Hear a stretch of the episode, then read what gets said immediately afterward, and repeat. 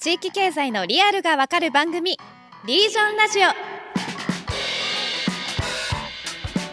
皆さんこんにちは。パーソナリティの KSB 瀬戸内海放送アナウンサー滝川夏樹です。ナビゲーターを務めるニュースピックスリージョンの呉拓磨です。この番組は地域に根ざして新たなビジネスを生み出しているイノベーターの方々をゲストにお迎えして地域経済のリアルを学んでいきますというこの番組なんですがただいまシーズン2制作へ向けて絶賛準備中ということで2ヶ月間にわたる特別企画地域経済コラボ編をお届けしています。同じく地域経済に関わるポッドキャスト番組を配信しているパーソナリティの方々とお互いの番組に相互に出演するというシリーズになります。木下さんが海外への出張中で今お休みなので今回もごさん我々2人で頑張っていきましょうね。はい頑張っていきましょう。ははい、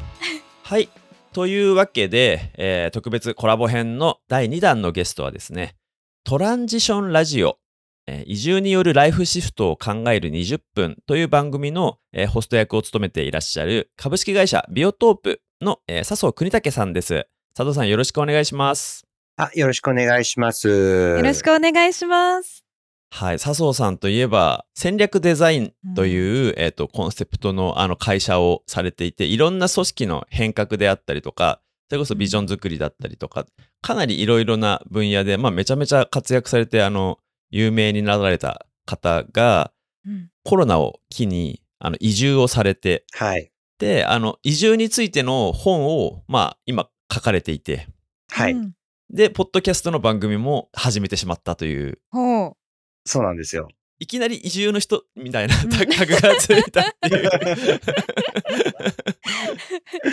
いやいや、でも、やっぱりあの、地域経済に関わって、いろいろ取材したり、地域に方にお会いしたりとかすると、移住ってまあ、うんめめちゃくちゃ大きなテーマの一つであることがもう間違い。うんそうですねうんで、移住ですごくあの人生変わったって言って、あの笑顔で話してくれる人もいますし、あの、やっぱり移住がそう簡単じゃないっていう話がニュースになったりとかもするじゃないですか。うん。うん。っていう意味でなんかその移住に対する会ってあんまり明確に語られてないところにに、うん。まさかの笹生さんがそれをですね 考えてくれて あの教えてくれるという、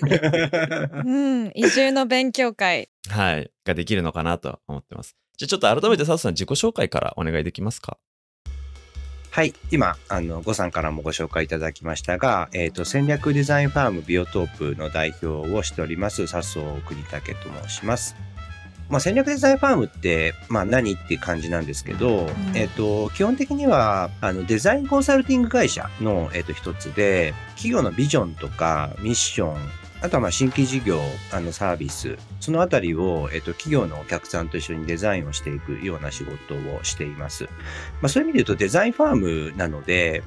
まあ、イメージで言うとデザインとかデザインファームとかっていうと、まあ、東京の、例えば、青山一丁目とか、なんか表参道とかにオフィスを構えるみたいな、まあ、イメージが結構あると思うんですよね。うん。うん。で、僕自身も、まあ、もともと創業は二子玉川だったんですけど、ん。えっ、と、今、池地両橋にオフィスを構えて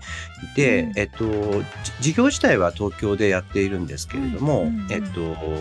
2年前にですね、軽井沢に家族としてはえっと移住をして、で、軽井沢で仕事をしながら東京にオフィスに時々行くっていう、なんかそういうライフスタイルで、仕事をするようになってます。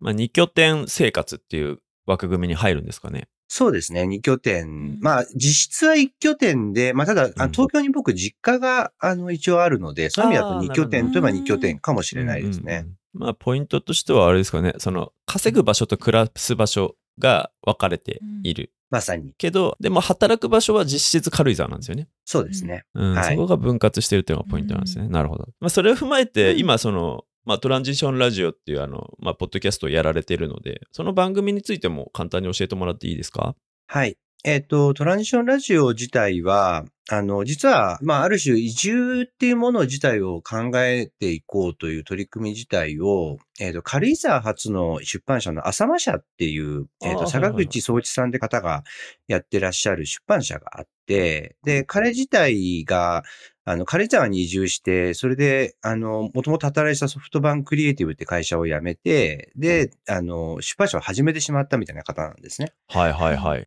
で、彼と、えっ、と、なんか軽井沢っていう場だからこそ考えられることとか発信できることってあるよねっていうところで、ちょっといろいろなんかあってお話をしてたときに、うん。その実は、あの、東京に住んだ時の自分たちと、えっ、と、軽井沢に住んでる自分たちってやっぱ明らかに何かが変わってるよね。でもなんかそれって言語化できないんだよね、みたいな話になったんですね。うんうんで、なので、まあ自分自身でもその移住するっていうことはもちろんいろいろな変化はあるんですけれども、かなり内的な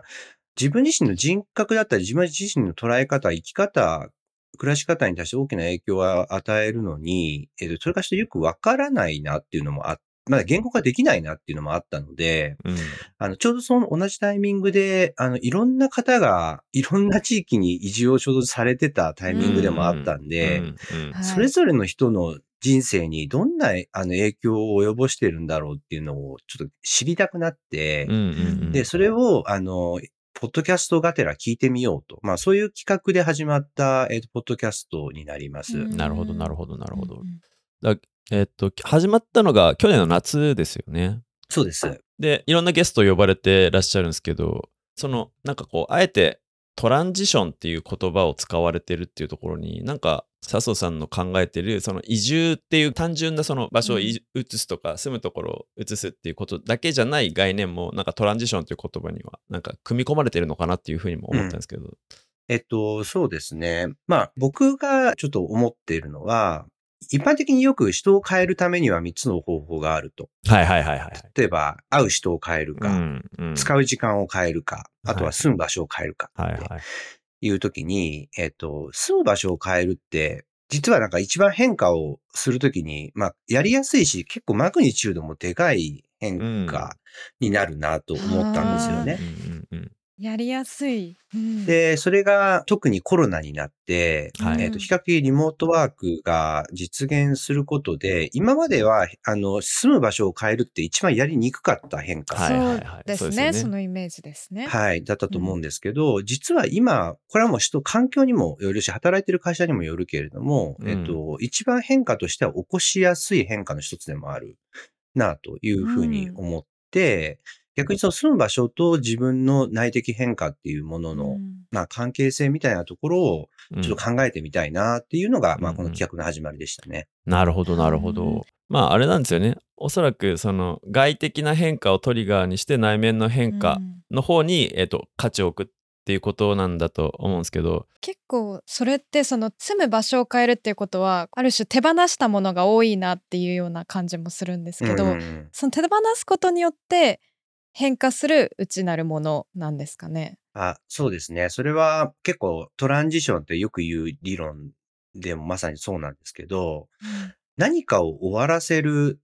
ことで新しいものが入ってくるっていう考え方なんですね。うんうんなんで、住んでる場所っていうのはもちろん、今まで住んだ場所っていうのはいろんな思い出もあるし、愛着ももちろんあるだろうし、何よりもやっぱり友達がいっぱいうんいますよね、周りには。で、そういう過去の人間関係の中で自分で多分こういうキャラなんだっていうのも無意識に、うん。あの、そこで作っちゃってると思うんですけけど、場所を変えると一旦それがリセットされるので、そそういう意味で自分、あ全く新しい、でも本当は、もしかしたらすでに古い自分なのかもしれない。そういう自分が場所を変化させることで、あの、素の自分っていうものに気づいていけるんじゃないか、みたいなことを思ってたりします。うんなるほど。なんか僕ちょっと、今、横浜に住んでるんですけど、うん。それまで、えっと、20年以上、東京都内で10回以上引っ越しをしてたんですよ。へー。うん都内だけで。で、大体その都市部の繁華街のそば、隣の駅とか、繁華街から歩いて15分みたいなところで、で、街をこう、コロコロコロコロ2年ごとに変えてみたいな感じで、10回以上引っ越しをしてて、で、やっぱり、それまでをリセットしたり、次に対して変化したいから変わるみたいな部分もありつつも、一方で、結局仕事をする仲間たちが変わんなければあんまり変わんないみたいなことも思ってたんですよ。うん。あの、今、あの、お話出てきた中で、えっと、今、移住が結構その起こしやすい変化に変わった。でも以前は、えっと、それ難しかったっていうのって、えっと、うん結局その、多くの人がどこで稼ぐかとどこに住むかがかなり、えっと、イコールだったのが、そのリモートワーク以前の,、あの時代じゃないですか。う。うんんで、そうなると多分昔って引っ越すことよりも転職することの方が人生に対するインパクトがでかかったんじゃないかなっていうふうにも思って、転勤でさえそうですもんね。あ、そうだよね。うん。うん。うん。結局日々誰と仕事する日々会う人が変わるっていうことうん。がでかいなって思ってて、だけどそのコロナ以降特に顕著になったのがその働く仲間が変わらずに暮らす場所が変えられるようになったっていうところでなんかうん。その転職よりも移住の方がやりやすくなったってなんかそそういうことなのかなっていうふうに僕はちょっと理解をしてるんですけど、その上でちょっと笹生さんがなんで改めてなんですけど軽井沢っていう場所にあ移住したのかを確かに。まあ我々あの本を読んですでに知ってるんですけど ちょっと改めて改めてご自身の口からあの、うん聞きたいなと。そうですね。表向きの理由とプライベートの理由と多分両方あって、うんうん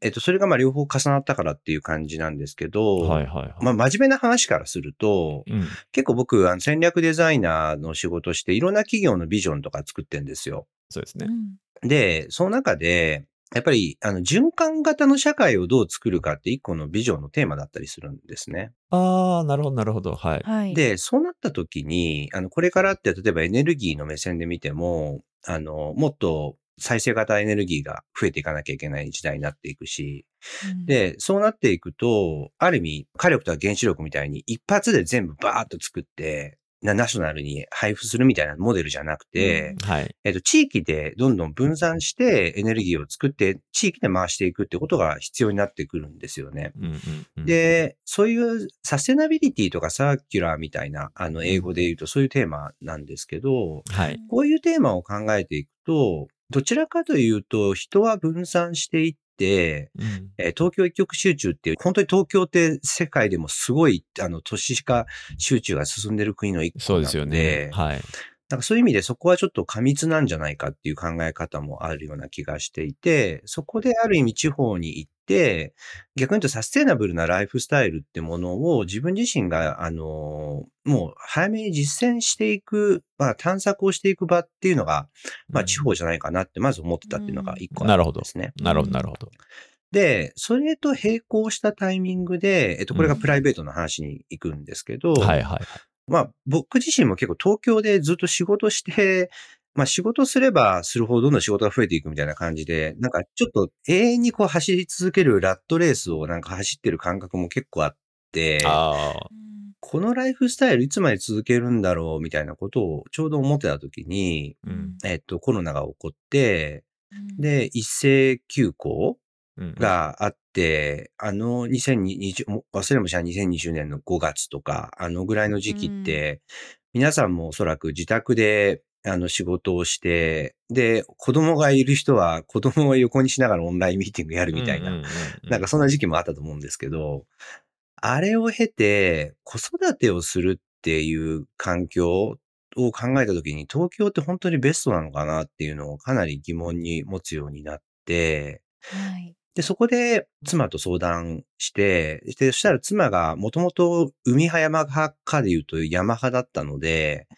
えっ、と、なんか軽井沢いいかもみたいな話になって、で、あの家族で行ってみたら、あ、なんか、それまで実は東京と逗子の二拠点生活をしてたんですけど、逗子にいた時はそんなに大きな変化を感じなかったんですけど、軽井沢っていうと本当にもうなんか山の中、生態系の中になんか住むみたいな感覚があって、あ、これはちょっともしかしたら自分の人生何か変わるかもしれないな、みたいな期待感をちょっと感じて、あの、移住したっていう、そういう経緯があります。あへえそうなんですうん。ね確かに海と山かって最初の選択肢として ありますよね。よ、よく、よくあるあるですね、うん移住者の中では。確かにうん。まあ、あともちろん当たり前のことなんですけどその都市かそれ以外かというか軽井沢って都市かっていうと微妙ですよね。そうですね。うん。街では間違いなくあるしすごい豊かな文化が、もう歴史もあるけどやっぱあの高いビルがあるわけでもないですし割とこう自然の中にあのすごいでかい立派な人里があるみたいな場所ですよそうですね。うん。そうですね。それで言うともう逗子は東京とあんま変わんなかった。うん、逗子はやっぱ、まあ、行ってもやっぱり都会、首都圏うん。かなっていうところで、うんあの、まあもちろん海、海はありますけど、はい。基本もう、あの、公共交通機関で全然、あの、移動はまあできるし、うんうんうん。まあ、あの、ほとんどもう家がずーっと立ってるような感じだったりするんで、うんまあそういう意味では東京の生活の延長だねっていうような話をしてました。なるほど、なるほど。まあ確かにそれによって多くの移住者が集まってるエリアとも言えますもんね。と言える。うん。毎日通勤が普通に在来線でできるっていうところ。うん。まあでもやっぱりじゃあ、うん逗子と明確に違うのは何ですかね、新幹線なのか、それともその東京圏じゃなないみたいなことなのか、単純にその山の中のその自然を感じられるとか、自然の循環を感じられるみたいなことなのか、何が明確に東京圏の延長じゃないっていうふうに。そうですね。人工物と自然の割合が自然の方が多いっていう。ん要は自然の中で生きている。要はしあの生態系の中で自分は生きているっていう感覚になるんですね、軽井沢にいると。うんうんで東京の場合ってもちろん都市でもしあの緑はあるんですけど、うんうんそれってあくまで都市っていうか人工物がメインの中にある自然だと思うんですよね。まあ、人間が設置した自然みたいな感じですよね。残した自然とか。うん。そうなんですよ。で、そう思うと、あの、実はママインドセットとして全然違ってて、基本的にはやっぱり四季の自然の中で生きるっていう、がメインの中で生きるってことは、まあ、四季の本当に変化うん。を感じながら、えーと生きていくってことになるし、あある種自分って、まあ、取るに足らない存在だななんてことを思ったりするんですよね、うん日々。うんうんでもそれもまたちょっと心地よかったりしていて、あなんか自然の中であの暮らすって、まあある種自分の動物的本能として考えたときに結構自然な感覚なのかな、みたいなことを、えー感じたりはしますね。なるほど。なんかそれって、なんだろう、その自然の循環の中に入っていくっていうのが解決になるんじゃないかみたいに思ってたんですか？それともき移住したら結果そういうふうに気づいたみたいなことなんですかね？直感的には、うん。なんだろうな、そういう中に入ることで少し変わるんじゃないかなという期待感はありましたね。ううんんで、それは、まあ何かっていうと、なんか当時その時僕結構、まあ自分がいろいろ仕事をして、まあそれこそあの都会、東京とかだと、まあ11時、12時ぐらいまで起きて本読んだり仕事したりってことも全然まあししてて、今とかもう10時とかにはうん早くとも寝ちゃってたりする生活になってるんで、結構そういう意味だと単純に就寝時間とか変わったりしちゃってるんですけど、な、なんでこういう生活になってんだろうな、みたいなことを、あの、いろいろ研究してたときに、うん。やっぱり、いわゆるはその、ドーパミンっていう脳内物質があって、はいはいはい。基本的になんか人が好奇、なんか情報を得て刺激を得るときにドーパミンが働いて、それで、あの、動くっていうんですけど、結構、はいはい現代って、あの、そもそもスマホですごいドーパミンをめちゃくちゃに動かされてる時代に、うん。街歩いても何やるても、とにかく刺激しかない環境だったりするじゃないですか。うん。そうするとやっぱりどうしても過興奮になっちゃって、うんうん、で、なかなか自分自身がそこで自然にこう休まっていくっていう感覚にならないんじゃないかなと思った時に、で、それがしかもオンラインミーティングを当時、あのコロナで、あの、1日6件、なんか8時間とか毎日やってた時期がうんあって、うん。うん。これって人間的な、そもそも生活なんだっけな、みたいなことを、うんうんちょっと思ったときに、まあ逆に言うと、オンラインがベースになる、要は、あの、デバイスだったり、こういうディスプレイに向かう時間っていうのがもう、ある程度仕事のメインになってくる以上、うんそうじゃい。ない時間っていうのが、逆にそういうドーパミンを出さないような、そういう自然環境の中にいる方が、あの、いいんじゃないかな、みたいなことを思ってたって感じでしたね。なるほどなるほど。ああ、それって結構なんか地方に私住んでるんですけど、うんその高松にいてもあの地方ながらそのずっと過度にこうドーパミンが出てるような状態だなと思ってスマホもあればパソコンもあるしテレビもあるしうん。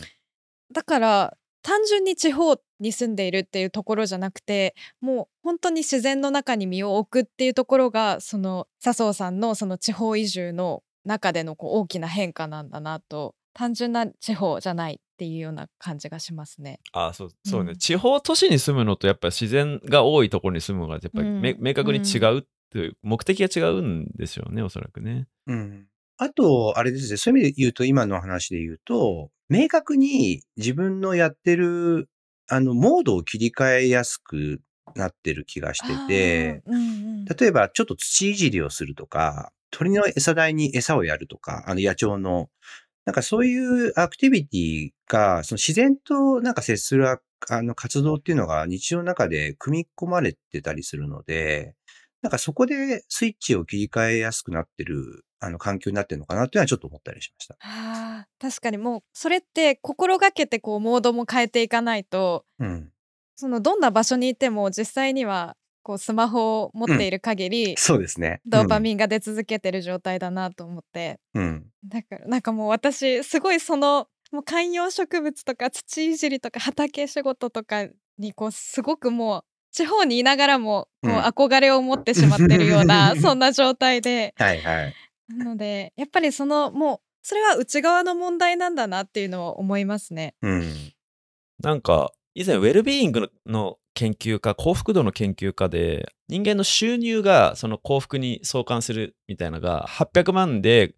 それ以上その収入が増えても幸福度は変わらないけど面白いなって思った論文があって自分の住んでる場所の上を通る鳥の種類が増えるとそれは幸福度が上がるみたいな研究が あ、それ聞いたことあります。要は鳥がそんだけいろんな種類の鳥が来るような環境で暮らしてることの方が、えっと、幸福度を高めるみたいな話はあって、なんか今のあの佐藤さんのそのドパミン理論というかあの都市での貸し劇から離れるっていうのとそのやっぱり住む環境で幸福と変わるウェルビーイング変わるっていうのはやっぱ地続きなのかなっていうのはちょっとうん。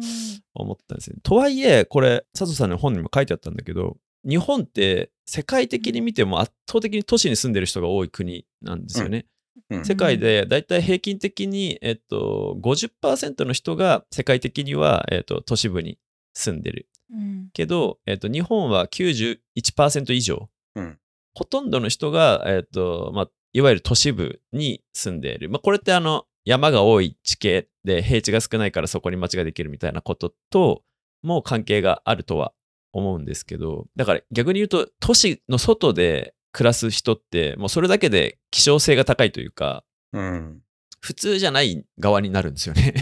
うん。だから逆に言うとみんなができてないとかみんなが選んでない暮らし方でもあると思うんですけどなんか佐藤さんはその選んでいったわけじゃないですか。うん。だから実は住んでる場所ってみんなそんなに選んでないなっていうのは割と僕思ってて。うん。そこで生まれたからそこに縁があってそこに住むとか、しうん。うん。仕事がとか就職が学校がとかってそこに住みたいから住んでるっていうより何かの理由があってそこに引き寄せられていってあんまりそこに対して考えないみたいなことがあると思うんですけどなんだろうなその自然の中に暮らしたいから自然の中に行ってみようって思えるっていうのが、うん。なんか普通じゃない90%の人はできてないことなんじゃないかなって思ってて、佐藤さんはななんでそれロジックで考えて行動したっていうことなんですかね？それともやっぱりなんかもう結構追い詰められててメンタル的にこのままじゃやばいみたいな緊急避難みたいな感じだったのかっていうとどどっちですかね？あ、えっ、と、まあ、そういう意味で言うと、本当緊急避難に近かったのかなとは思っていてうん、うん。えっ、と、逆に言うと、その東京でのエンドレスな情報もいっぱいあるし、人出会いも多いし、結果的に仕事もいっぱい来るし、やればやるほどどんどん、どんどん仕事が増えていくっていう、あの、ラットレースを、どっかでこれ、このモデル変えないと、これ、実態自分体壊すんじゃないかな、みたいな、うんちょ怖さをちょっと感じていたので、うんもうちょっと勇気持って一回変えてみようって思ったっていうなるほど、感じですね。なるほど。中編後編でどんどんここ僕掘っていきたいなと思ってるんですけどその笹生さんがその戦略デザイナーとして独立されていろんな大企業と一緒にあの仕事して仕事が仕事を呼んで有名になってって普通にその東京のビジネスパーソンのキャリア感から言ったら超羨ましいはずなんですよ。うん憧れのうんそのスタープレイヤーになったみたいな。なのにやっぱりそういう人も内面ではすごい追い詰められてたっていうことが あのなんかすごい理解しなきゃいけないポイントだなっていうのをねあのめっちゃ思いますね。とはいえじゃあひキャリアをね別に捨てたわけでもないし、じゃあ普通に働いてる人がそれをどうやったら実現できるのかみたいな話もですね、あの、この後、どんどん聞いていきたいなと思うんですけれども、まあ、ちょっと、あっという間にちょっと時間がですね、30分を超えたので、一旦ここで前編を、えーここまでにさせていただきて、で、次に行きたいなと思います。笹生さんが今度出版するあの本についてのご案内があるということなので、紹介をお願いできますでしょうか？そうですね。今日はちょっとまあ、あの話をしている、えっ、と、まあ、移住だったり、あのー住む、今のこれからの暮らし方生き方に、あの、ビジネスマンがこれからどうやって暮らしていくのか生きていくのかってことをテーマに、えっ、と、書いた、新刊トランジション、えー自分時間を生きるっていう本を出版しよう、あの、します。これが、えっと、6月21日なんですかね、に、えっと、配本の予定で、今、絶賛、あの、ゲラをこれから、あの、詰めていくフェーズに入っている感じですね。楽 はいしく苦しい作業ですね。そうですね。はいまあそんな本なんですが皆さんに特別なお知らせがありますこの6月21日に発売される笹生国武さんの新刊トランジション自分時間を生きるのサイン本を視聴者の中から抽選で3名様にプレゼントいたしますご希望の方はツイッターにハッシュタグリージョンラジオハッシュタグトランジションラジオをつけて感想とともに笹生さんの新刊プレゼント希望しますと書いて投稿してください。これは6月6日まで受け付けています。